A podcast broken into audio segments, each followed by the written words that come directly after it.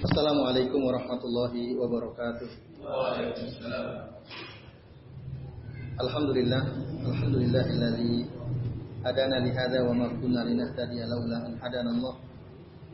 Asyhadu an la ilaha illallah wahdahu la syarika lah wa asyhadu anna Muhammadan abduhu wa rasuluh.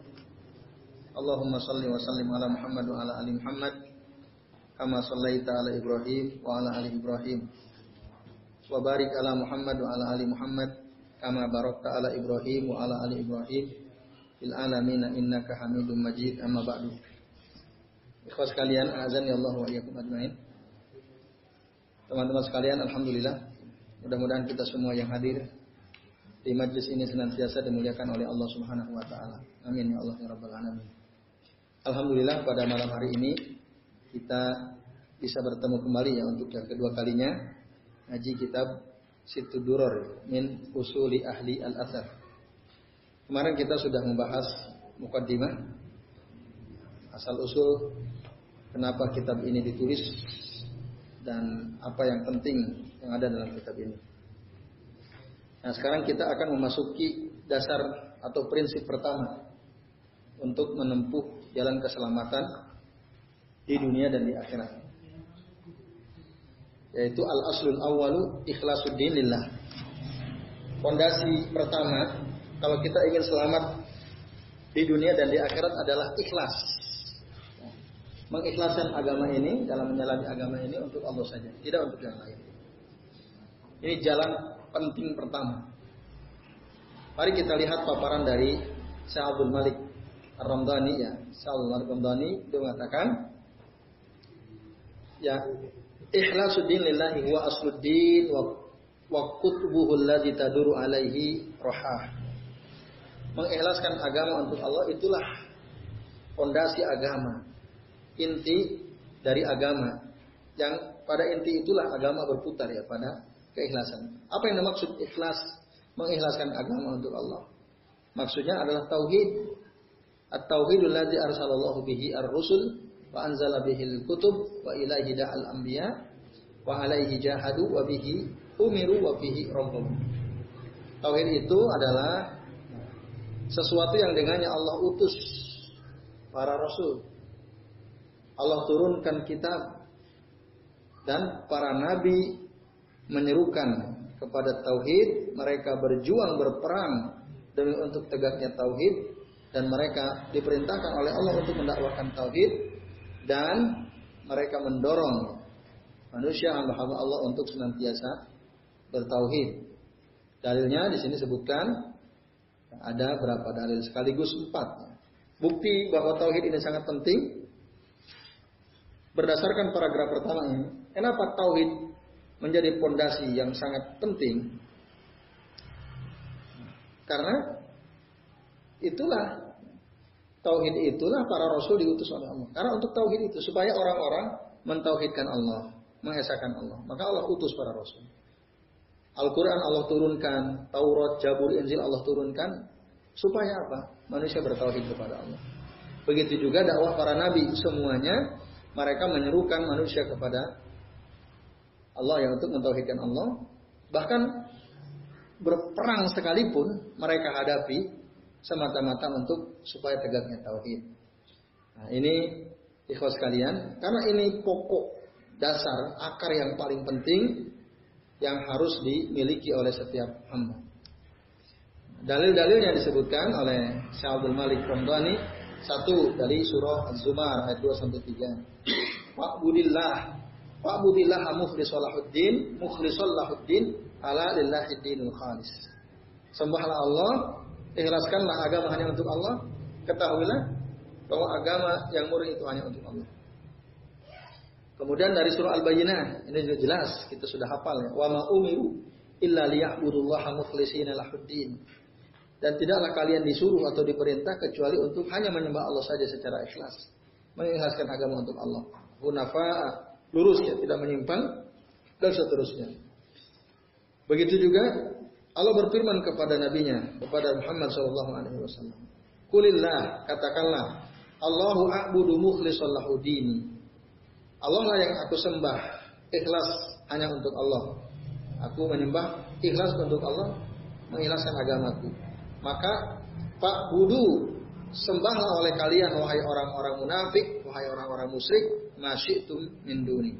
Terserah kalian selain Allah. Silakan kalian sembah, tapi aku hanya menyembah Allah saja. Lalu pada surah Al-An'am 162 163 Kul katakanlah inna salati sesungguhnya salatku wa nusuki ibadahku wa mahyaya hidupku wa mamati matiku lillahi rabbil alamin hanya untuk Allah saja Tuhan semesta alam la syarikara tidak ada sekutu baginya wa bidzalika umirtu dan dengan demikian dengan demikian itulah aku diperintah wa ana awalul muslimin dan aku termasuk orang-orang yang berserah diri pertama kepada Allah Subhanahu wa taala. Nah, itu dalil tentang e, bukti bahwa Nabi Rasul menyerukan supaya kita bertauhid ya kepada Allah Subhanahu wa taala. Nah, maka kata Syaikhul Malik Ramdhani jadi tauhid itu kata beliau kedudukannya seperti pondasi bagi sebuah bangunan. Lalu beliau mengutip pendapat Ibnu Qayyim rahimahullah. Man arada uluwa bunyanihi fa alaihi bi tawsihi asasihi wa ihkamihi wa saddahu wa tina'i bihi. Barang siapa yang ingin meninggikan bangunan, jadi kalau kita teman-teman sekalian mau meninggikan bangunan, maka kuatkanlah pondasinya dibuat sebaik mungkin dikuatkan, diperhatikan pondasi. Karena fa inna uluwal bunyan karena sesungguhnya bangunan yang tinggi itu kuat atau tidaknya tergantung ala qadri tausikil asasi wa ihkami. Tergantung kokoh atau tidaknya bangunan apa pondasinya itu. Jadi kalau pondasinya kokoh, bangunannya akan kuat. Tapi kalau pondasinya nggak kokoh, bangunannya mudah roboh. Nah, maka fal akmal wad darajat bunyan wa asasuha al iman. Amal itu ya, tinggi rendahnya amal seseorang, baik buruknya amalan seseorang, atau tinggi rendahnya sebuah bangunan itu, bangunan amal itu asasnya adalah iman, tauhid. Maksudnya apa? Maksudnya teman-teman sekalian, seseorang dia banyak beramal, kalau tauhidnya gak beres, amalnya bermanfaat atau tidak? Tidak ada manfaat. Sholat tahajud rajinnya bukan main. Puasa dia luar biasa puasanya. Bukan hanya Senin Kamis, puasa Daud dia jalankan. Tapi tauhidnya rusak, tauhidnya. Enggak benar tauhidnya. Nah, maka Orang yang seperti ini ibarat dia punya bangunan tetapi fondasinya lemah, fondasinya tidak kuat. Nah, ini maka ikhlas ya, kepada Allah kita hanya menunjukkan amal-amal kita hanya untuk Allah, ini adalah fondasi paling penting. Nah, itulah iman, itulah tauhid. Ini apa ikhlas kalian azan ya Allah Lalu beliau bilang, "Fal arif himmatahu, orang yang arif mengetahui ya. Himmatahu apa yang diinginkan maka pasti dia akan tashihul asasi wa ihkan wa ihkan dia pasti akan memperbaiki pondasinya menguatkan pondasinya. Dia orang arif billah ya. Orang yang betul-betul ngerti paham berilmu itu dia akan perhatikan pondasinya. Dia ini benar enggak ikhlas enggak dalam beramal ini Nah, maka sebelum dia banyak beramal, dia perhatikan dulu tadi tauhidnya dia perhatikan. Nah ini maka sangat penting. Sedangkan wal jahil orang bodoh kata beliau, yarfa'u fil bina'i min ghairi asas. Orang bodoh itu meninggikan bangunan tapi tanpa pondasi yang kuat. Maka fala yalbusu bunyanuhu aw yaskut. Bangunan yang dia bangun itu kalau ada pondasinya tidak akan kokoh atau bahkan jatuh bangunan itu. Ini lalu kemudian dikutip surat Taubah ayat 109. Apa man assasa bunyanahu ala taqwa minallahi waridwanin khair am man assasa bunyanahu ala safa jurubin harin fanhara bihi fi nari jahannam. Ini pertanyaan dari Allah. Kepada siapa? Orang-orang munafik. Apakah orang yang membangun bangunannya berdasarkan takwa dan keriduan dari Allah itu yang baik? Basisnya takwa dan ridho Allah itu yang baik dia bangun. Waktu itu yang dimaksud dalam ayat ini ada bangun masjid orang munafik kan membangun masjid diror. Nah ini kan masjid diror yang dibangun. Kaum muslimin bangun betul-betul untuk ibadah kepada Allah. Ikhlas untuk Allah. Mereka bangun masjid. Takwa yang mendorong mereka membangun masjid. Ridho Allah yang mereka cari. Di sisi yang lain orang munafik buat juga masjid. Lalu Allah bertanya mana yang baik? Apakah orang yang membangun masjid basisnya takwa dan ridho Allah itu yang baik atau orang yang membangun sebuah bangunan di pinggir jurang lalu roboh bangunan itu kemudian jatuhlah semuanya ke dalam neraka jahanam. Allah mengumpamakan dalam ayat ini orang-orang munafik, orang-orang musyrik ketika dia beramal membangun sesuatu, ibaratnya mereka tidak memperhatikan fondasinya. Kalau fondasi pijakannya nggak kokoh juga nggak boleh tuh. Dulu ada mes, apa kampus di Jakal Utara itu ada kampus sempalan dari UNY ya. Ini apa semacam cabang UNY itu. Kampus apa namanya? Lupa saya. Dulu ada sepupu saya kuliah di situ. Terus bangun kampus dekat banget sungai besar itu, kan nggak boleh. Karena ininya tumpuan fondasi gak bahaya, membahayakan, dilarang. Nah, jadi kalau orang dia membangun suatu bangunan, membangun suatu amal, lalu nggak kokoh, fondasinya nggak kokoh, yang terjadi apa? Ya binasa, dia akan roboh sendiri. Nggak ada artinya, justru bahkan membahayakan ya. Kalau kita bangun bangunan hancur roboh, bisa dinikmati atau tidak? Tidak kan? Malah mencelakakan dan bahkan membinasakan kita.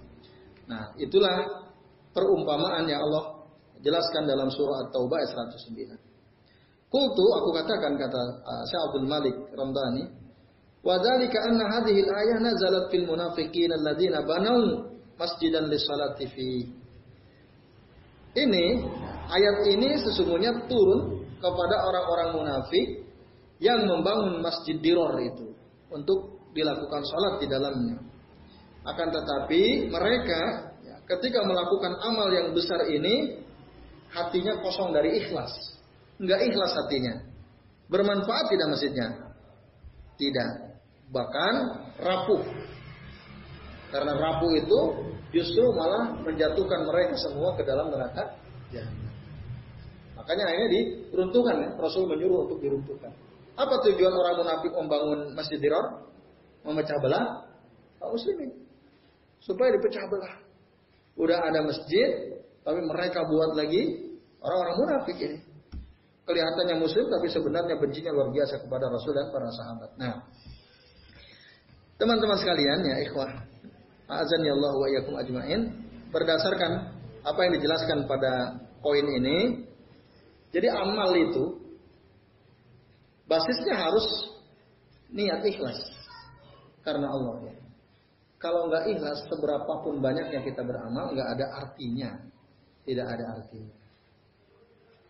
Kalau kita kembangkan lagi, masih ingat ada berapa syarat amal seseorang itu diterima? Masih ingat nggak teman-teman? Ada dua atau tiga? Yang kalau kalau tiga apa saja itu? niat, yang kedua ikhlas lillahi taala, yang ketiga ittiba Rasul sallallahu alaihi wasallam. Nah, banyak orang amalnya banyak, tapi salah satu syarat ini tidak dipenuhi. Mungkin dia udah niat. Mungkin dia udah ikhlas, tapi tidak ngikutin Rasul. Banyak nggak? Banyak. Yang penting dia amal orang melakukan gini kok.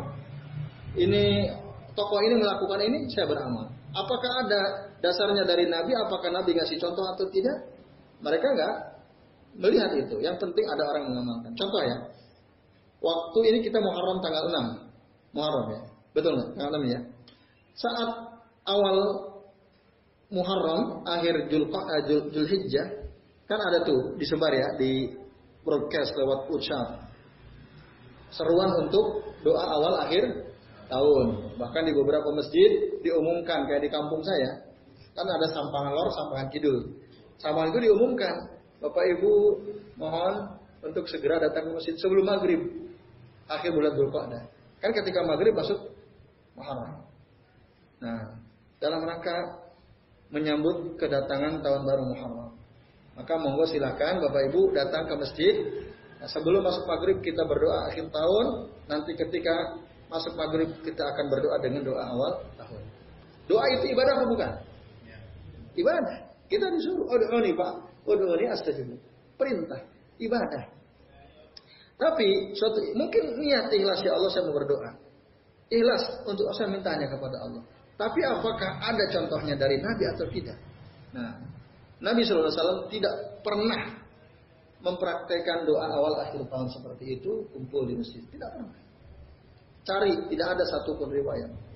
Yang saya baca dari sebagian kaum muslimin yang menganjurkan amalan ini, misalnya ada tulisan seorang tokoh. Nah, Ustadz Idrus Ramli, beliau menulis artikel untuk menegaskan bahwa ini sesuatu yang baik. Argumentasi beliau apa? Argumennya adalah karena dalam beberapa hadis dijelaskan Rasulullah itu ketika masuk awal bulan itu berdoa. Setiap masuk awal bulan berdoa. Lalu beliau menyebutkan dalilnya. Ada hadisnya, ada hadisnya.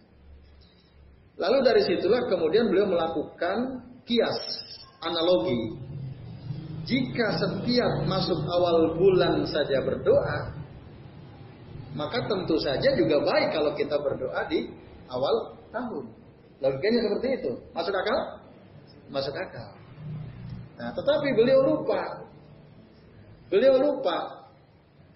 Pertanyaannya, kenapa tidak ada satupun riwayat, bahkan beliau mengakui tidak ada riwayat yang menjelaskan kalau Rasul berdoa di awal tahun, yang ada di awal bulan secara tersirat beliau mengakui nggak ada. Tapi karena beliau berdoa di awal bulan, tidak ada salahnya kita juga berdoa di awal tahun. Tapi kita perhatikan, apakah Rasulullah ketika beliau hidup berdoa di setiap masuk awal tahun? Tidak. Pertanyaan berikutnya, apakah ada halangan al-mawani? Rasul terhalang nggak untuk melakukan doa setiap masuk awal tahun? Tidak. Jika ada suatu amalan ketika Rasul masih hidup memungkinkan untuk dilakukan. Sekali lagi, memungkinkan untuk dilakukan. Tetapi Rasulullah sendiri tidak melakukannya. Maka ini artinya yang paling baik bagi kita meninggalkan amalan tersebut. Karena Rasul pun meninggalkannya. Rasul tidak melakukannya. Padahal nggak ada halangan bagi beliau untuk melakukan hal itu. Rasul dan para sahabat tidak ada yang melakukan. Lalu kenapa kita nguri-nguri gitu ya, menghidup-hidupkan sesuatu yang Rasul sendiri tidak pernah melakukan. Nah ini, ini uh, ikhlas kalian. Ya. Terus ada lagi misalnya memperingati surah nih nanti ya. Ma malam satu surah apa malam surah ya. Nah sudah sudah lewat belum? Satu surah udah ya. Yang keliling di benteng itu. Oh, udah ya satu surah ya. Ah? Ah, yang nggak nggak boleh ngomong gitu ya saya keliling. Nah, nah, kayak gini ini. Nah, ini kan penting untuk untuk apa itu dilakukan? Ya, itu, itu kan ngeliling berapa kali putaran gitu. Ya? Ada yang pernah ikut? Katanya tinggi kali ya. Memutarkan itu tawaf artinya ya dalam bahasa Arab. Tawaf itu tidak boleh dilakukan kecuali hanya di Ka'bah saja. Itu ada dalilnya. Nggak boleh kita tawaf kecuali hanya di Ka'bah saja. Kalau mengelilingi sesuatu dan itu bukan Ka'bah maka dilarang. Itu satu dalilnya. Tapi ada seorang Gus. Ya. Nah, untuk mungkin lihat videonya ya. Iya mau intinya kalau bisa kita uri-uri itu peringatan awal satu surah itu Kalau kita hidup, kalau kita kampanyekan, kita kasih tahu orang-orang supaya hidup itu. Nah, lalu beliau menjelaskan sejarahnya kenapa kan, sangat inilah beliau semangat menjelaskan supaya kita ingat suatu peristiwa besar di mana anak cucu Rasulullah dibantai habis. Itu kan tujuannya supaya menunjukkan bahwa kita ini bersedih hati, berduka dengan peristiwa tersebut. Lalu adalah amalan tadi ya, keliling beteng kalau di Jogja kalau di Solo katanya apa itu? Pakai jauhan. Nah, iya, apa motori tubuhnya ya. Nah, nah, kok kayak gini mau ditradisikan? Aneh kan? Hal-hal yang sama sekali tidak ada tuntunannya. Kalau toh kita berduka karena meninggalnya seseorang itu bukan begitu caranya. Caranya gimana? Didoakan. Nah, didoakan. Itu bukan dengan cara mengotori, bukan membuat suatu amalan yang aneh-aneh. Nah, ini kayak gini nih bahaya teman-teman sekalian ya. Berbahaya sekali. Maka perlu dibantah dengan kembali kepada dalil. Kira-kira sia-sia atau tidak kita mengamalkan itu? Sia-sia. Dalam hadis kan jelas, min husnil islamil mar'i tarhuhu mala yakni.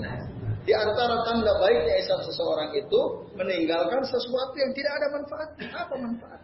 Kalau mengingat-ingat kesedihan berduka karena wafatnya anak cucu Rasul, ya tidak begitu caranya. Ada nggak Rasul bahkan itu bisa masuk kategori niyaha, meratapi kematian seseorang. Wah itu ngeri lagi. Akibatnya apa? Orang yang melakukan niyaha ada dua. Satu untuk mayat berbahaya, karena mereka akan diazam disebabkan ratapan orang yang masih hidup. Yang kedua untuk orang yang melakukannya itu, an-naihatu malam yatum qabla mautihi kata Rasulullah. Orang yang meratapi kematian seseorang selama dia tidak belum taubat sebelum dia mati, maka nanti dia akan dipakaikan ya, pakaian min kotiran dari tir aspal yang panas itu atau dari jarban ya jas atau jubah jubatin min jaroban. Jaroban itu yang gatal kelak nanti di hari akhir. Nah kayak gini ini nggak nyampe kepada beliau tuh yang ngomong kayak uri-uri kayak gini ini. Nggak nyampe. Apakah perlu dibantah di majelis-majelis kajian ya majelis ilmu seperti ini. Nah ini bapak, uh, ikhlas kalian azan ya Allah wa ajma'in. Kata harus ikhlas untuk Allah harus ada contohnya dari Nabi Shallallahu Alaihi Wasallam. Baik ini penjelasan dari uh, apa yang tadi sudah kita baca ya.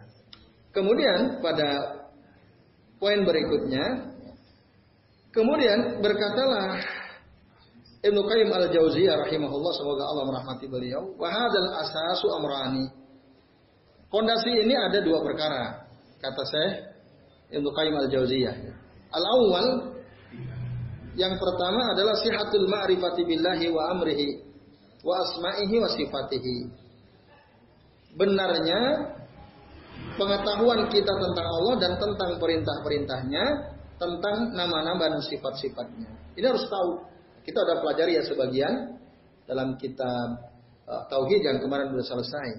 Nanti ada banyak kitab yang sebenarnya membahas secara rinci tentang asma dan sifat-sifat Allah. Ada kitab misalnya Akidah Wasitiyah karya Syekhul Islam Taimiyah atau ada kitab uh, apa itu aduh lupa yang ditulis oleh saya Muhammad bin Salam Usaimin. Qawaidul Musla.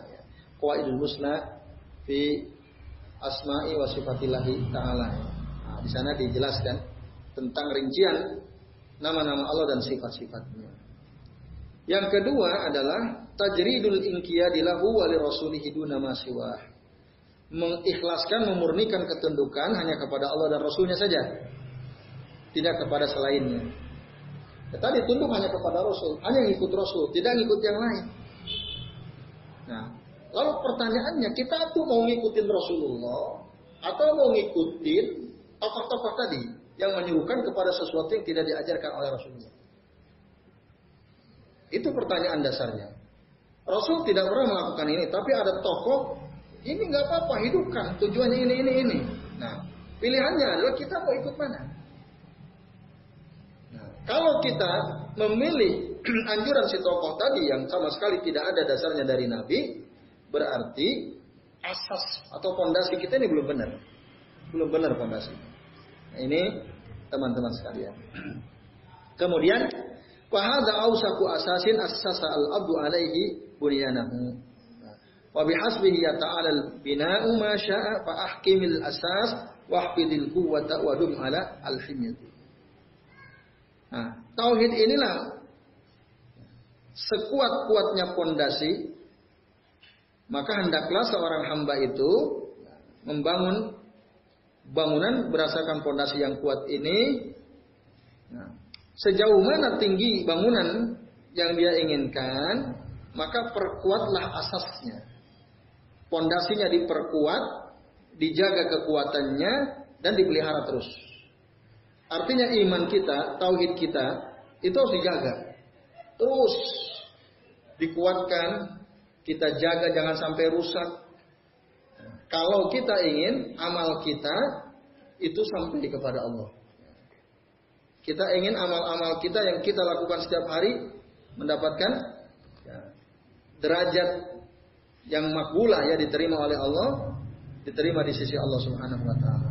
Nah, ini ikhwas sekalian supaya tadi bangunan amal kita ini kokoh dan diterima. Maka perkuatlah dasarnya. Maka saya Abdul Malik Ramdhani mengatakan tauhid itu ibarat fondasi bagi sebuah bangunan. Satu. Yang kedua kata beliau, tauhid itu kedudukannya bagaikan akar dari sebuah pohon. Nah ini beliau katakan dalam uh, berdasarkan apa yang dikatakan oleh Ibnu Qayyim al Jauziyah dalam kitab Bada Bada'iul Fawaid di salah satu babnya ada uh, judul Sajaratul Ikhlas ya, pohon keikhlasan. Nah, dari sinilah saya Abdul Malik Ramdhani mengutip ya dari kitab Ibnu Qayyim. Ibnu Qayyim mengatakan as-sanatu. Tahun itu ibarat pohon, tahun. Wasuhuru furuha. Sedangkan bulan itu adalah dahan-dahannya. Wal wal ayyamu. Dan hari itu bagikan ranting-rantingnya. Wasaatu dan waktu atau jam itu ibarat daun daun pohon tersebut. Wal anfasu samaruha. Dan hembusan nafas kita ya atau nafas nafas pohon itu itulah buahnya. Barang siapa yang nah, nafasnya fitoatin ada dalam ketaatan berarti buah tersebut baik. Tetapi barang siapa setiap ya, tarikan nafasnya itu ada dalam kemaksiatan, maka berarti buah pohon tersebut adalah pahit, jelek. Ya. Kita punya modal waktu, bulan, tahun, hari, jam gitu ya. Maka gunakanlah untuk ketaatan kepada Allah. Jangan digunakan kemaksiatan. Kalau kita taat berarti buahnya bagus ya. Kalau kita maksiat berarti buahnya pahit. Lalu ini perumpamaan dari Ibnu Qayyim ya. Inna ma yakunul jadad yaumal ma'ad fa indal jadad yatabayyanu khulu simari min murriha. Sesungguhnya masa panen itu terjadi pada hari kiamat. Seseorang akan memanen amalnya itu pada hari kiamat. Pada hari yang sudah dijanjikan. Nah, ketika dia memanen itulah nanti akan jelas mana buahnya yang manis dan mana buahnya yang pahit. Akan jelas. Maksudnya apa? Ketika kiamat itu nanti orang baru tahu mana amalan dia yang diterima, yang bisa menolong dan meringankan beban dia, dan mana amal yang justru pahit menjadi beban baginya dan menjadikan dia disiksa. Nanti kita baru sadar saat hari kiamat nanti. Nah, ini kata Ibnu Qayyim Al-Jauziyah, ikhlas sekalian. Maka ikhlas itu adalah ya ikhlas atau tauhid itu adalah pohon. Lalu dia menarik ke diri kita. Tadi dia bicara soal waktu, sekarang dia menarik pada diri ya, diri kita. Maka ikhlas dan tauhid itu adalah pohon dalam hati seseorang. cabangnya adalah amal. Buahnya adalah kehidupan yang baik di dunia dan nikmat yang abadi di akhirat. Maksudnya orang yang dalam hatinya tauhidnya benar, ikhlas dia semua amalnya untuk Allah, lalu dia beramal, dampaknya akan nampak terlihat pada kehidupannya. Jadi kehidupan seseorang itu bisa menjadi bukti tauhidnya ada benar atau enggak, atau belum benar tauhidnya. Baik kehidupan dunia maupun kehidupan akhirat. Orang yang tauhidnya benar hidupnya itu tenang. Soal kaya miskin itu bukan ukuran. Karena kebahagiaan hidup seseorang tidak dijamin dengan kekayaan. Betul atau tidak? Ada banyak orang kaya raya hidupnya nggak. Ya. Entah itu nanti ada konflik dengan keluarganya, bahkan dengan istrinya. Kemarin saya ada berita ya di salah satu TV itu. Jadi seorang istri meracun membunuh suaminya sendiri sama anak tirinya kan. Wah kan ngeri sekali tuh. Orang punya tuh ya. Nah itu. Jadi kekayaan itu tidak bisa menjamin kehidupan seseorang. Nah, tapi tauhid yang benar yang ada dalam hati setiap kita, setiap orang, itulah pasti orang yang tauhidnya benar, amalnya akan benar. Orang tauhidnya benar, amalnya benar, hidupnya pasti bahagia. Itu pasti itu. Dia punya atau enggak punya, dia tetap bahagia. Punya ya dia bahagia, enggak punya pun dia bahagia. Kaya dia bahagia, meskipun dia tetap bahagia. Karena dia punya cantolan Allah. Ya, yang tidak akan pernah habis rahmat dan kasih sayang. Nah ini ikhlas kalian, azan ya Allah wa ajma'in. Bahkan bukan hanya di dunia, kelak di akhirat pun mereka ini akan menjadi orang-orang yang paling bahagia. Nah, ini apa yang dinyatakan oleh saya oleh Ibnu Qayyim al-Jauziyah. Lalu dia katakan, Wa kama anna al-jannati la maqtu'atun wa la mamnu'ah. Sebagaimana buah-buahan di sorga itu akan terus berbuah, ya tidak pernah berhenti berbuah. Maka buah dari tauhid dan ikhlas di dunia juga seperti itu. Orang yang tauhid dan ikhlas benar, kenikmatannya akan terus datang lagi, datang lagi, selalu seperti itu. Enggak akan ada habis-habisnya. Hidupnya itu nikmat terus. Sekali dia rusak tauhidnya, nggak benar tauhidnya, itu. Nanti nggak beres. Ya. Maka pernah saya ceritakan tuh ya, ada orang dia bekerja, lalu dia betul-betul menyandarkan hidupnya pada pekerjaan itu, pada uang yang dihasilkan dari pekerjaannya itu. Dia, dia jadi lupa sama Allah. Dia, saya yakin saya bisa uh, membayar hutang-hutang karena saya bekerja, gaji saya sekian sekian. Dia percaya betul pada itu. Dia lupa sama Allah bahwa yang memberi rezeki itu adalah Allah Subhanahu wa taala. Nah, dia memberikan jaminan kepada orang, saya kerja di sini gaji saya sekian sekian. Insya Allah nanti, walaupun mungkin keluar, insya Allah yang keluar dari mulutnya begitu ya. Bisa beres semua nanti hutang-hutang gitu. Tapi yang dalam hatinya kan kerjaannya itu. Tahu-tahu apa? Nah, dipecatlah, dikeluarkanlah dia dari tempat kerjanya itu. Nah, baru di situ dia sadar, oh ternyata ini nggak benar nih. Sandarannya nggak benar sandarannya. Nah, beruntung kalau dia sadar. Kalau nggak sadar, wah repot tuh. Nah, maka tambah hancur tuh. Orang yang begitu, coba ya, yang saya ceritakan kasusnya ini. Dia nggak sadar-sadar, dia akan mungkin kecewa kan, menyesal, kecewa dan seterusnya. Lalu, lalu untuk utang aduh ini gimana ini gimana, stres dia kan. Tapi orang itu akhirnya benar, oh ya Allah, ternyata saya salah. Berarti gimana? Harus saya perbaiki. Yang menjamin rezeki kita Allah, yang ngasih rezeki kita Allah, kita yang penting kerja, semangat, nanti serahkan sepuluh sama Allah, minta sama ya Allah mudahkanlah hamba dalam membayar hutang-hutang hamba. Selesai itu. Dia kembali kepada Allah. Enggak stres hidupnya, biasa aja. Bahkan mungkin alhamdulillah saya dipecat. Nah, gitu kan. Sehingga saya dapat waktu lebih banyak untuk melakukan ini yang lebih manfaat, yang lebih positif dan seterusnya. Nah, ini ikhlas kalian. Itulah tauhidnya.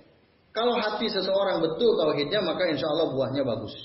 Nah, sebaliknya, di sini katakan Wasirku wal kadhibu war riya'u sajaratun fil qalam. Begitu juga kesyirikan, kedustaan, ria merupakan pohon dalam hati. Buahnya apa? Buahnya di dunia dia akan senantiasa dalam ketakutan, dalam kesusahan, dalam kesempitan, dan dalam kegelapan hatinya. Maka buah daripada kesyirikan, kedustaan dan ria itu adalah buah zakum, makanan penduduk neraka dan azab yang terus menerus. Nah ini. Maka Allah sudah mengumpamakan dua pohon ini dalam surah Ibrahim ayat eh, 24 ya sampai ayat 27 kalau tidak salah. Ya, 24 sampai 27. Maksudnya gimana? Sebelum saya bacakan ayatnya, maksudnya gini, orang yang syirik dalam hatinya ada ada kesyirikan tadi ya, seperti yang saya contohkan tadi. Ada orang dia betul-betul bersandar pada pekerjaannya, dia lupa sama Allah, maka ya dia selalu ketakutan. Aduh nanti saya bisa bayar enggak? Aduh kan masa begitu? Ya Allah saya kok nggak bisa bayar? Padahal udah janji sama teman-temannya. Tapi kalau tahunya benar kan temannya oh apa-apa. Kalau nggak punya uang nggak usah bayar. Kalau punya bayar kan begitu jadinya orang. Oleh Allah digerakkan hatinya supaya dia mengatakan hal itu kan jadi tenang. Coba kalau orang yang dia sandarannya betul-betul pekerjaan dunia, wah habis dunia. Nah, itu dia ketakutan terus, dadanya kayaknya sempit terus. Aduh ya Allah, mungkin mungkin akan hancur juga rumah tangganya. Nah, ini. Maka buahnya pahit ya. Di dunia pahit hidupnya, di akhirat dia akan diazab terus-menerus. Karena dia ini nggak benar. Dia mensekutukan Allah dengan pekerjaannya. Nah, ini ikhwas sekalian, maka Mari sama-sama terus kita jaga tauhid kita, perbaiki keikhlasan kita, ya. beramalah sesuai dengan tuntunan supaya kita bahagia tadi di dunia dan di akhirat. Mari kita lihat perhatikan ayat Allah 24 sampai 27 dari surah Ibrahim. Alam taro kaifa daraballahu masalan kalimatan thayyibatan kasajaratin kasajaratin thayyibatin asluha sabitun wa farmuha fis sama. Tidaklah kamu ya, memperhatikan bagaimana Allah memberikan perumpamaan. Kalimat yang baik itu ibarat pohon yang baik, yang akarnya kokoh, yang dahannya, rantingnya menjulang ke atas ke langit.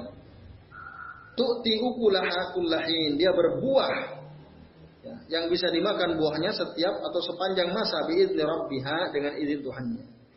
Wa yadribullahu al-amsala linnas dan Allah membuat perumpamaan bagi manusia la'allahum yatadzakkarun semoga mereka ingat. Wa masalu wa masalu kalimatin khabisatin kasyajaratin khabisatin dan perumpamaan kalimat yang buruk. Kalimat yang baik itu maksudnya kalimat tauhid ya la ilaha illallah. Kalimat yang buruk berarti selain kalimat tauhid. Kasyajaratin khabisatin ibarat pohon yang buruk ujutusat min faukil ard yang tercerabut dari atas muka bumi malah min qarar. Pohon kalau sudah tercerabut akarnya kira-kira kokoh atau tidak? Tidak kokoh. Ya. yusabitullahu alladhina amanu bil qawli sabiti fil hayatid dunya. Allah akan mengokohkan orang-orang yang beriman yang betul imannya dengan perkataan yang kokoh dengan kalimat tauhid di hadap dalam kehidupan dunia. Dan juga wafil akhirah tidak di akhirat juga. Wa yudillullahu az-zalimin dan Allah menyesatkan orang-orang zalim wa yaf'alullahu ma yasha dan Allah akan berbuat sesuai dengan yang Allah kehendaki. Lalu kata saya Abdul Malik Ramdhani beliau bilang wa fi hadalilun wadihun. Dalam ayat ini ada petunjuk yang sangat jelas Allah annal islah bahwa sesungguhnya perbaikan itu harus yubda'u bit tauhid, dimulai dari tauhid. Wayantahi bit tauhid, berakhir dengan tauhid. Wa yurakkizu fihi baina dzalika ala tauhid dan memokuskan antara tadi antara awal dan akhir itu di atas tauhid. Ketika kita mau melakukan perbaikan, baik perbaikan terhadap diri sendiri, baik perbaikan pada keluarga kita sendiri, atau perbaikan di masyarakat, bahkan memperbaiki lingkungan dan memperbaiki negara. Itu harus tauhid asasnya. Kalau enggak tauhid enggak akan baik-baik. Nah nanti disinggung juga di sini. Akan benar-benar orang dia berusaha memperbaiki apa nih? Hukum apa hukum apa? Ya kalau tauhidnya enggak benar, enggak akan benar-benar. Tauhidnya tauhidnya enggak benar enggak akan beres-beres. Karena itu fondasinya.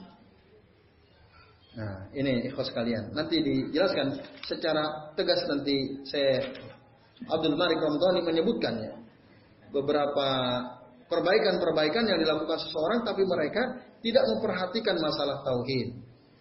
Nah, ini. Mari kita lihat lagi berikut. Nah, ketika tauhid itu kedudukannya seperti pondasi bagi bangunan atau akar bagi pohon, maka perkara pertama yang nah, dihadapi oleh manusia ketika mereka membuka mushaf di awal-awal mushaf, misalnya mereka akan menemukan ayat Al-Qur'an surah Al-Baqarah 21 berbunyi, "Ya ayuhan nasu budu rabbakumul ladzi khalaqakum wal ladzina min qablikum la'allakum tattaqun." Wahai manusia, sembahlah Tuhan kalian yang telah menciptakan kalian dan orang-orang sebelum kalian semoga kalian bertakwa. Kemudian setelah itu, pada ayat berikutnya ada ayat berbunyi, yang isinya adalah larangan dari berbuat syirik. Ini adalah lawan kata dari tauhid yang berbunyi fala lillahi andada wa antum ta'lamun. Dan janganlah kalian menjadikan sekutu-sekutu bagi Allah sedangkan kalian mengetahui. Nah, dalam ayat ini ada faedah yang luar biasa. Berdasarkan ayat ini, ikhwas kalian, Allah itu tidak hanya menyuruh kita untuk beribadah kepada Allah saja. Bukan hanya itu.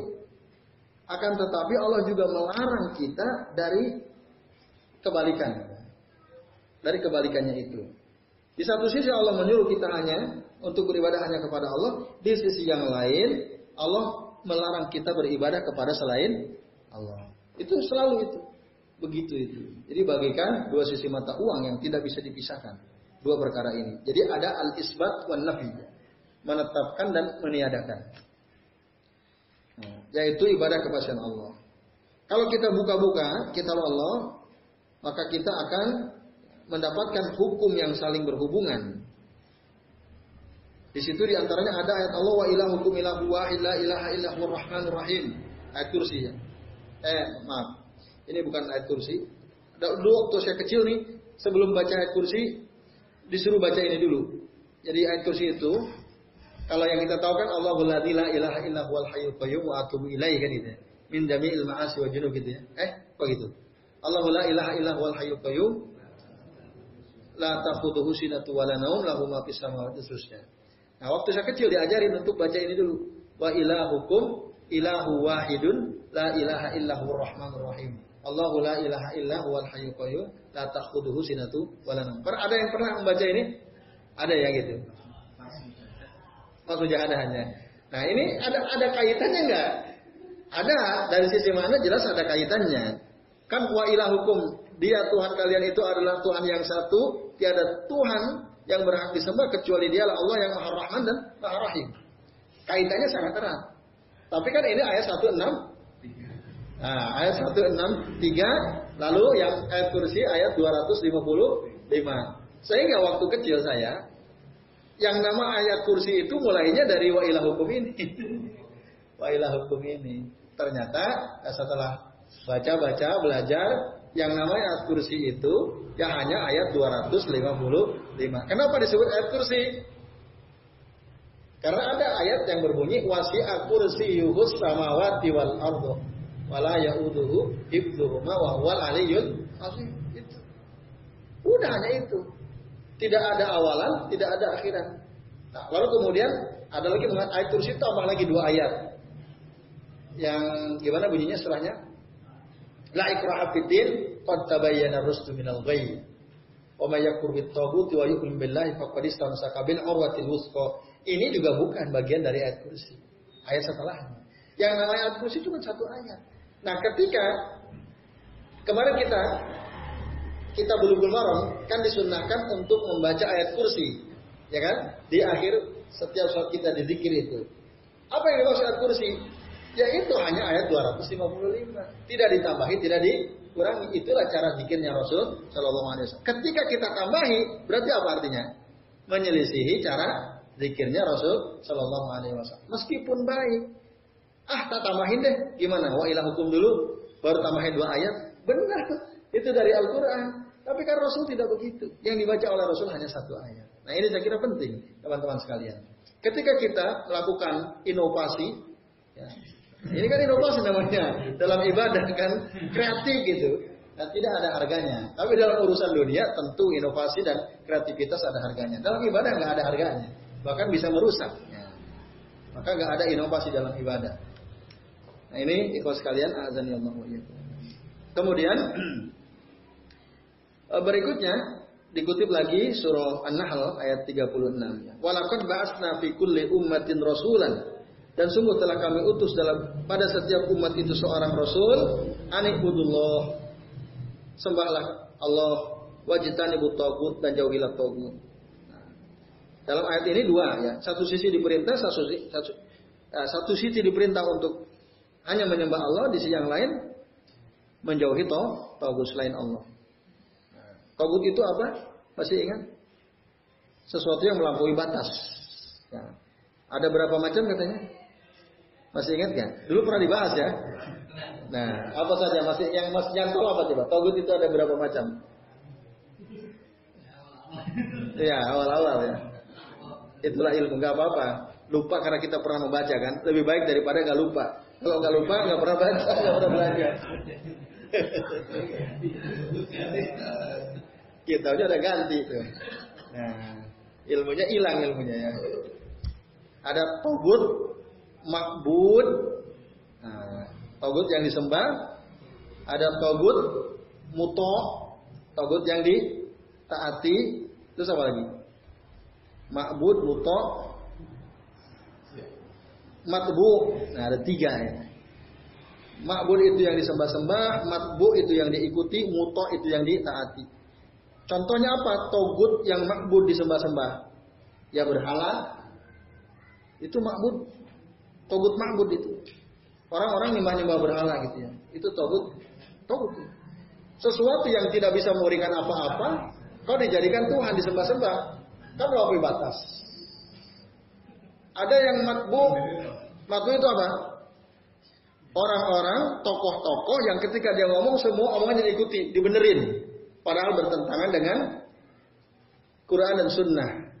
Dan dia senang ketika diikutin. Nah itu togut tokoh-tokoh yang ngomongnya bertentangan dengan Quran dan Sunnah, lalu orang karena secara orasi bagus begitu ya, wah iya ikutin, nah itu togut, lalu dia senang, ah itu kan ikut saya, nah itu togut, togut matbu namanya.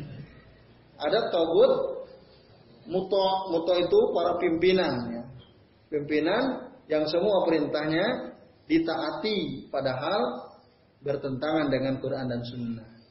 Misalnya ada pimpinan TNI, siapa orang Islam yang tauhidnya benar, habisin gitu ya. Wah, dibunuhi misalnya. Nah, itu tentu tauhid ya. Ini disuruh oleh Allah kita untuk menjauhi tauhid. Nah, kemudian ikhlas sekalian dalam dua ayat di bawahnya juga menegaskan dalam surah Al-Anbiya, Allah Ta'ala berfirman, "Wa ma arsalna min qablika min rasulin illa nuhi ilaihi annahu la ilaha illa huwa in annahu la ilaha illa ana fa'budun." Dan tidaklah kami utus sebelum engkau wahai Muhammad dari seorang rasul kecuali kami wahyukan kepadanya sesungguhnya tidak ada Tuhan yang berhak disembah kecuali saya. Maka sembahlah saya kata Allah. Kemudian dalam surah An-Nisa ayat 36, "Wa'budullaha wa la tusyriku bihi syai'a." Sembahlah Allah saja dan janganlah menyekutukan Allah dengan sesuatu. Semua hal ya, sesuatu yang disebut sini bersifat umum syai'an karena dia isim nakirah ya dulu ala al umum ya, menunjukkan kepada keumuman. Nah, lalu kemudian yang sekalian, Syekh Abdul Malik Ramdhani mengutip perkataan seorang ulama besar dari Jazair. Jazair, Al-Jazair, yaitu Syekh Mubarak Al-Maili Beliau adalah pimpinan Jam'iyatul Ulama al, al Jam'iyatul Ulama il Muslimin. Perkumpulan ulama kaum muslimin di Aljazair ya. Namanya Syekh Mubarak Al-Maili. Dia bilang, "Falam yaktafi fi syahadataini bit tauhidil mujarrad." Seseorang itu nggak cukup dengan hanya mengucapkan dua kalimat syahadat saja. Tidak cukup. Hatta sarraha binafdi ta'addud. Sehingga dia menegaskan bahwa tidak ada Tuhan-Tuhan selain Allah. Wa hasara at-tasrih fi syakhsil mursal bitabligh dan membatasi berhukum hanya dengan seseorang yang Allah utus. Allah jadikan Rasul untuk menyampaikan. Itu saja. Jadi uh, kesimpulannya dari perkataan Syekh Mubarak Al-Maili adalah orang kalau hanya bersyahadat tapi di sisi yang lain dia melakukan takdis ya, pengkultusan kepada seseorang, kepada seorang yang dianggap istimewa begitu misalnya. Maka nggak benar syahadat. Karena dia belum menegaskan tentang tidak ada Tuhan-Tuhan lain selain Allah. Ini jadi nggak benar. Maka dia harus ketika dia bilang la ilaha illallah, maka hanya. Yang lain nggak jadi Tuhan. Yang lain itu bisa benar, bisa salah. Bisa diikuti, bisa ditinggalkan. Kapan dia benar? Selama sesuai dengan Quran dan Sunnah. Kapan dia diikuti? Selama kata-katanya sesuai dengan Quran dan Sunnah. Kapan kita harus tinggalkan dia? Selama apa yang dikatakannya keluar dari Al-Quran dan Sunnah. Ya, kita harus tinggalkan. Meskipun udah profesor, dokter, udah kiai. Kalau kata-katanya bertentangan dengan Quran dan Sunnah, maka harus ditinggalkan. Jelas sekali ya. Jadi itu patokannya Quran dan Sunnah. Lalu kemudian di sini katakan wasirku huwa ulal muharramatil lati Allahu anha. Dan kesyirikan itu adalah ya, perkara paling penting eh, ya perkara pertama yang diharamkan, yang Allah larang. Sebagaimana Allah jelaskan, Allah Azza wa Jalla jelaskan dalam surah Al-An'am ayat 151. Qul ta'alau atlu ma harrama rabbukum alaikum ala tusriku bihi syai'a. Katakanlah Muhammad, marilah aku bacakan kepada kalian apa yang Allah Tuhan kalian haramkan kepada kalian. Janganlah kalian mensekutukan Allah dengan apa pun. Kemudian begitu juga apa yang diwasiatkan oleh Luqman kepada putranya. Ya bunayya, wahai anakku, la tusyrik billah. Jangan kau sekutukan Allah. Inna syirka la zulmun azim. Sesungguhnya kesyirikan itu adalah kezaliman yang besar. Kesyirikan kezaliman yang besar. Nah, lalu di halaman berikutnya, ikhlas sekalian. Nah, ini yang tadi saya sudah singgung sedikit. Perhatian manusia itu bertingkat-tingkat. Kita akan tahu ya nanti saat seseorang ketika sedang dalam keadaan syakaratul maut. Ketika nyawa ada di kerongkongannya, ruhnya ada di kerongkongannya. Maka kita bisa lihat bagaimana wasiat orang yang mau itu kepada yang masih hidup, kepada keluarganya. Dengarkan wasiatnya. Itu cerminan tingkatan seseorang.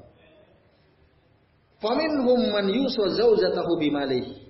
Ada di antara mereka yang berwasiat kepada istrinya, kepada pasangannya untuk menjaga hartanya. Itu artinya apa? Berarti yang menjadi fokus hidupnya adalah har harta. Pak, kalau yang meninggal istrinya, tolong nanti ya, pasar jangan dijual. Nah, itu toko kios itu kalau bisa dikembangin. Nah, gitu ya. Wasiatnya masih begitu tuh, yang perhatiannya dunia terus. Wa minhum man yus man habibahu biwazifatihi wa sultani.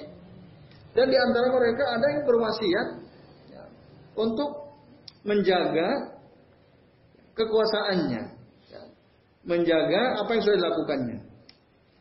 Hmm. Tolong nanti kalau aku meninggal, jangan sampai ada satupun dari keluarga kita yang jadi anggota dewan. Harus ada yang jadi anggota dewan. Teruskan Nah, gitu ya misalnya. Harus jadi bupati terus kan. Itu yang diwasiatkan. Dari dulu kita itu kan tradisinya tradisi memimpin-memimpin gitu ya. Itu harus dijaga. Nah, itu yang diwasiatkan. Perhatiannya berarti kekuasaan. Tapi ada di antara mereka juga ada yang berwasiat kepada anaknya untuk menyambung silaturahim dengan saudara-saudaranya.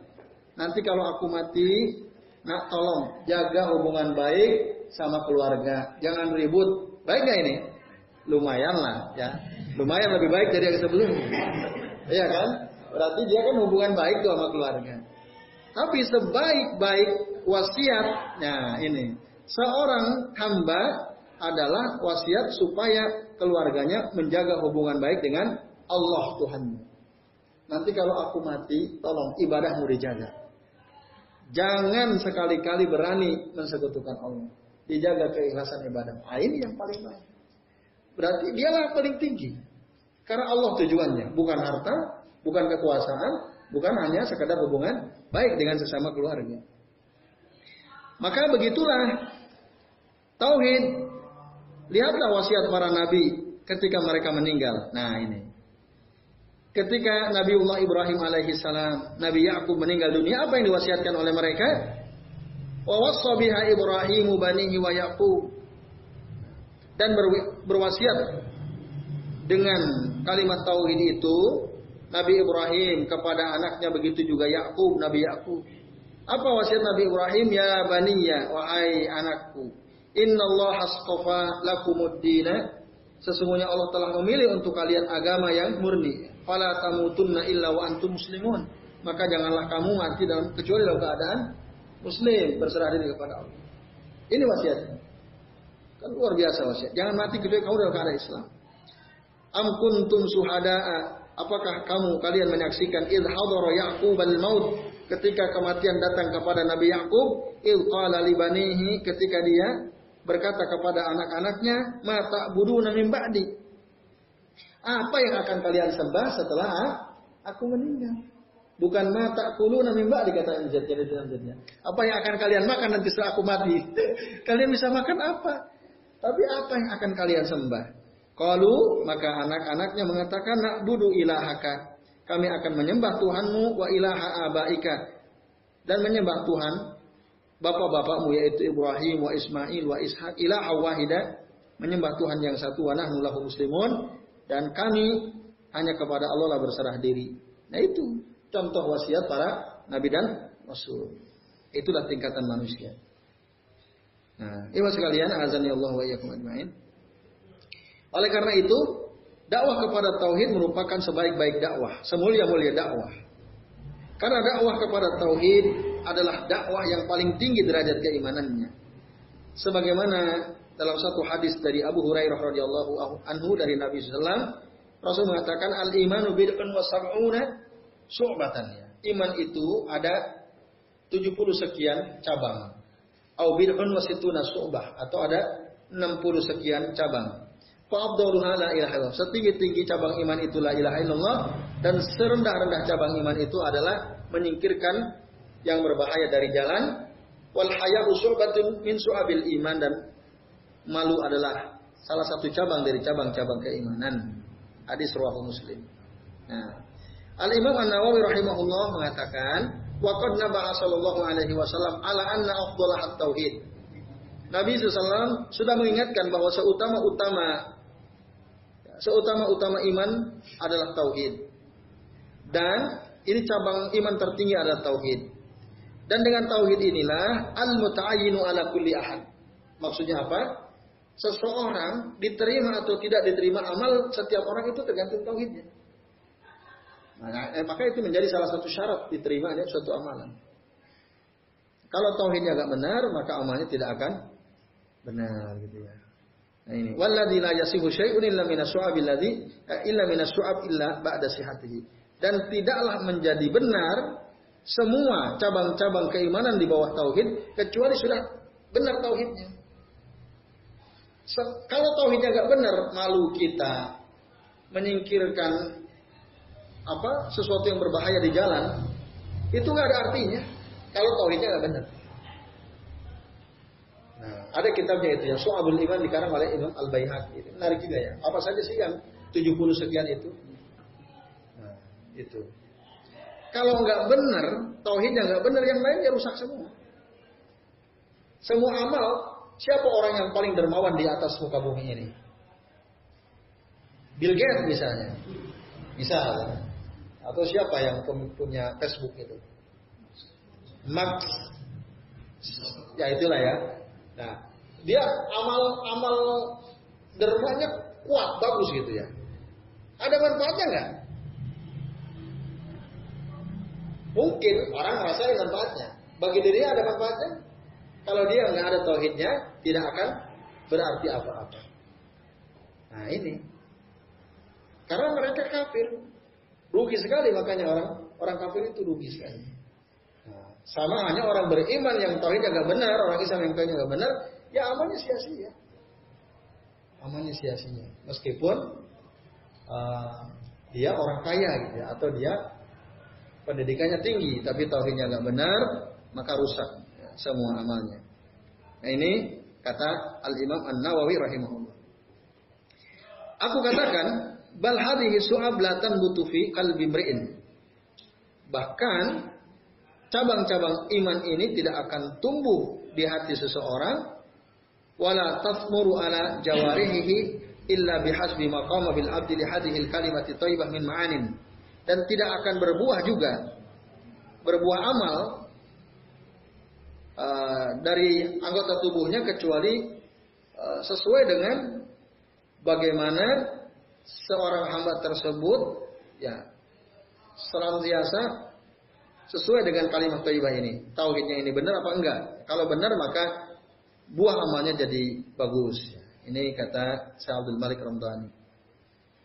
Kemudian lu katakan, kenapa demikian? Karena memperbaiki tauhid dalam agama ini kedudukannya seperti kita memperbaiki hati dalam diri kita. Kalau hatinya baik, baiklah semua anggota tubuh, tapi kalau hatinya nggak baik, maka nggak baik. Begitu juga tauhid. Kalau tauhidnya baik, baiklah semua amalnya. Kalau tauhidnya nggak baik, maka amalnya jadi rusak.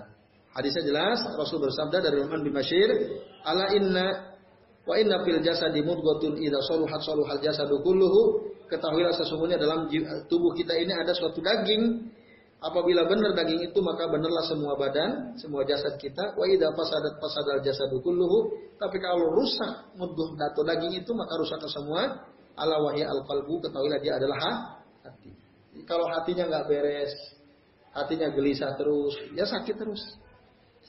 Makanya di rumah sakit rumah sakit yang udah sadar tentang hadis ini mereka menyediakan ada pembina rohani Islamnya supaya menyentuh hati para pasien.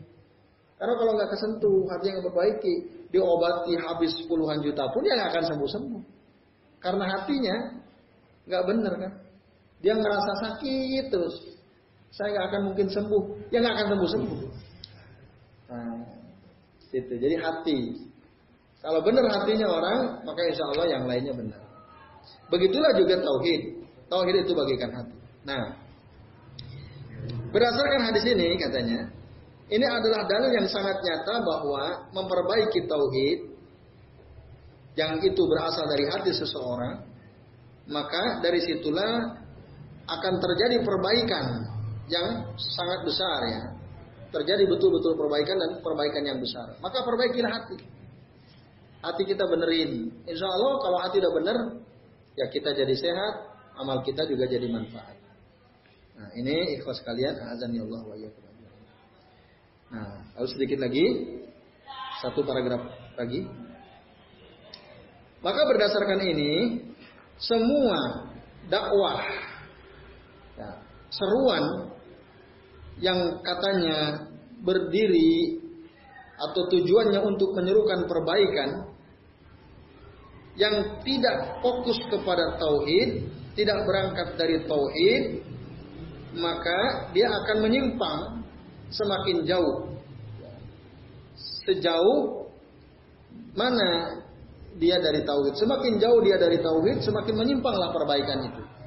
Semakin dia dekat dengan tauhid, semakin dekatlah perbaikan itu. Maka kata saya Abdul Malik Ramdhani, ibarat orang yang menghabiskan usia atau umurnya untuk memperbaiki ya hubungan sosial antara manusia, tapi dia tidak memperbaiki hubungannya dengan Khalik dengan Allah, tidak memperbaiki akidahnya, menjauhi petunjuk para ulama salaf, dia ingin supaya masyarakat baik, lingkungan baik. Tapi akidahnya nggak benerin akidahnya. Ya nggak akan baik-baik. Itu maksudnya. Tidak akan baik-baik. Sehebat apa pun usaha dia untuk memperbaiki hubungan sosial masyarakat, supaya masyarakat itu jangan ribut terus. Antar kaum muslimin jangan ribut terus. Antar sesama warga negara jangan ribut terus. Itu bagaimana program dibuat, anggaran diturunkan, tapi tauhidnya nggak diberesin, nggak akan beres-beres, nggak akan beres-beres. Berapapun anggaran dikeluarkan, nggak akan beres-beres. Kayak buang-buang aja, bener nggak? ya nggak akan beres-beres. Siapa pun yang ingin memperbaiki keadaan hubungan sosial masyarakat ya, kalau tauhidnya rusak, ya rusak terus. Semakin jauh dia dari apa yang dia inginkan perbaikan itu. Maka tauhid perbaiki kembali kepada Allah. Maka sekuat-kuat ikatan itu adalah ikatan akidah. Ikatan akidah.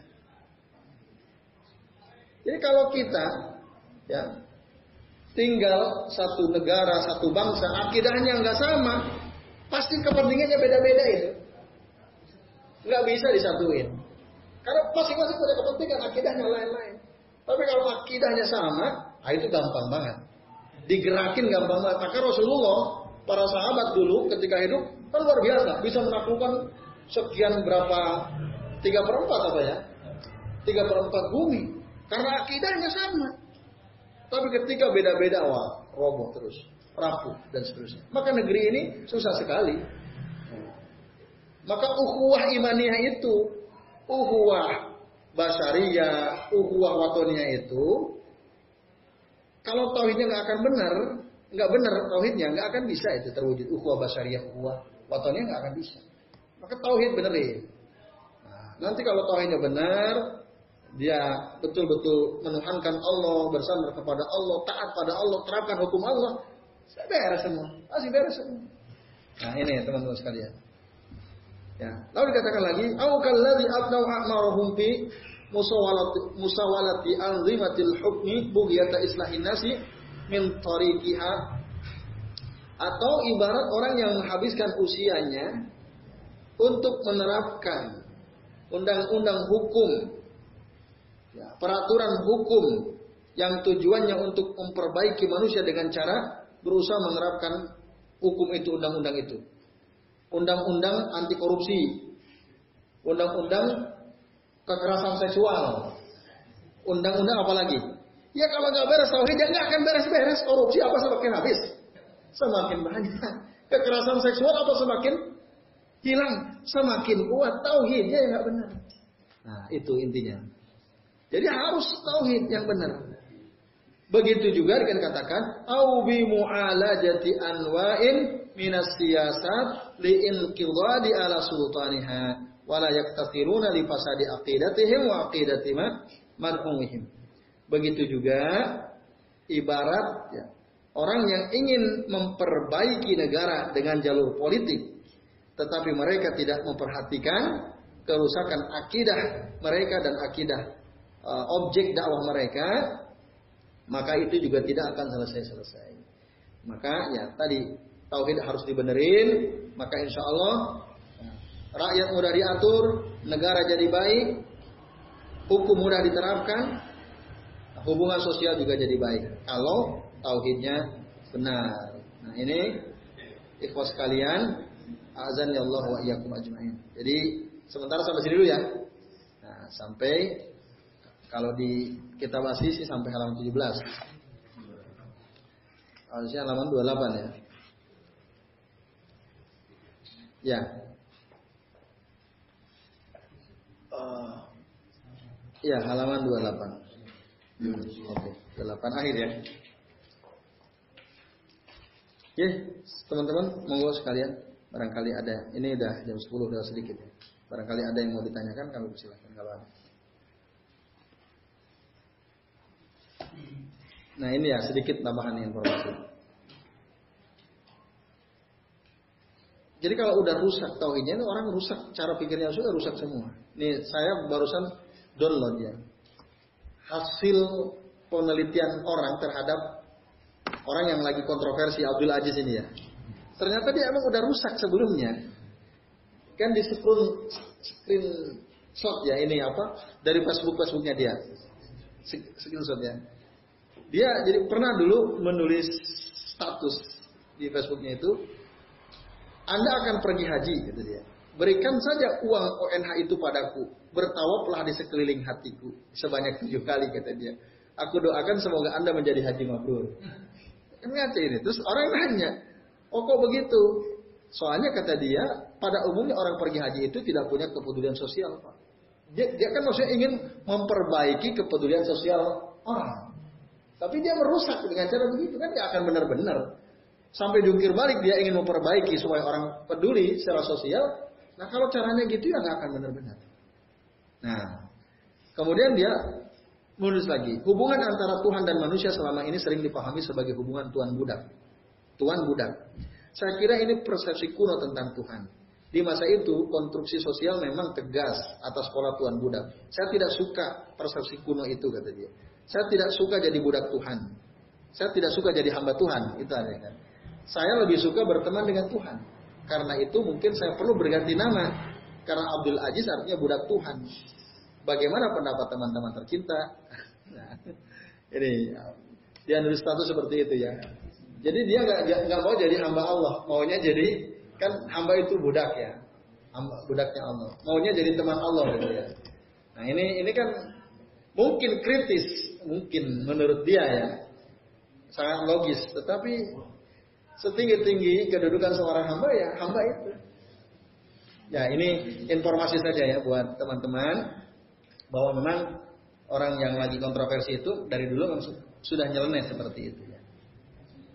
Jadi saya kira ini yang bisa kita bahas pada kesempatan uh, malam ini di sampai halaman 28. Insya Allah nanti kita lanjutkan. Sudah cukup ya? Baik. Kalau cukup, saya mohon maaf apabila yang kami sampaikan ada kesalahan dan nanti ditutup oleh Mas Abdo dan saya akhiri bila itu hidayah. Wassalamualaikum warahmatullahi wabarakatuh. Waalaikumsalam.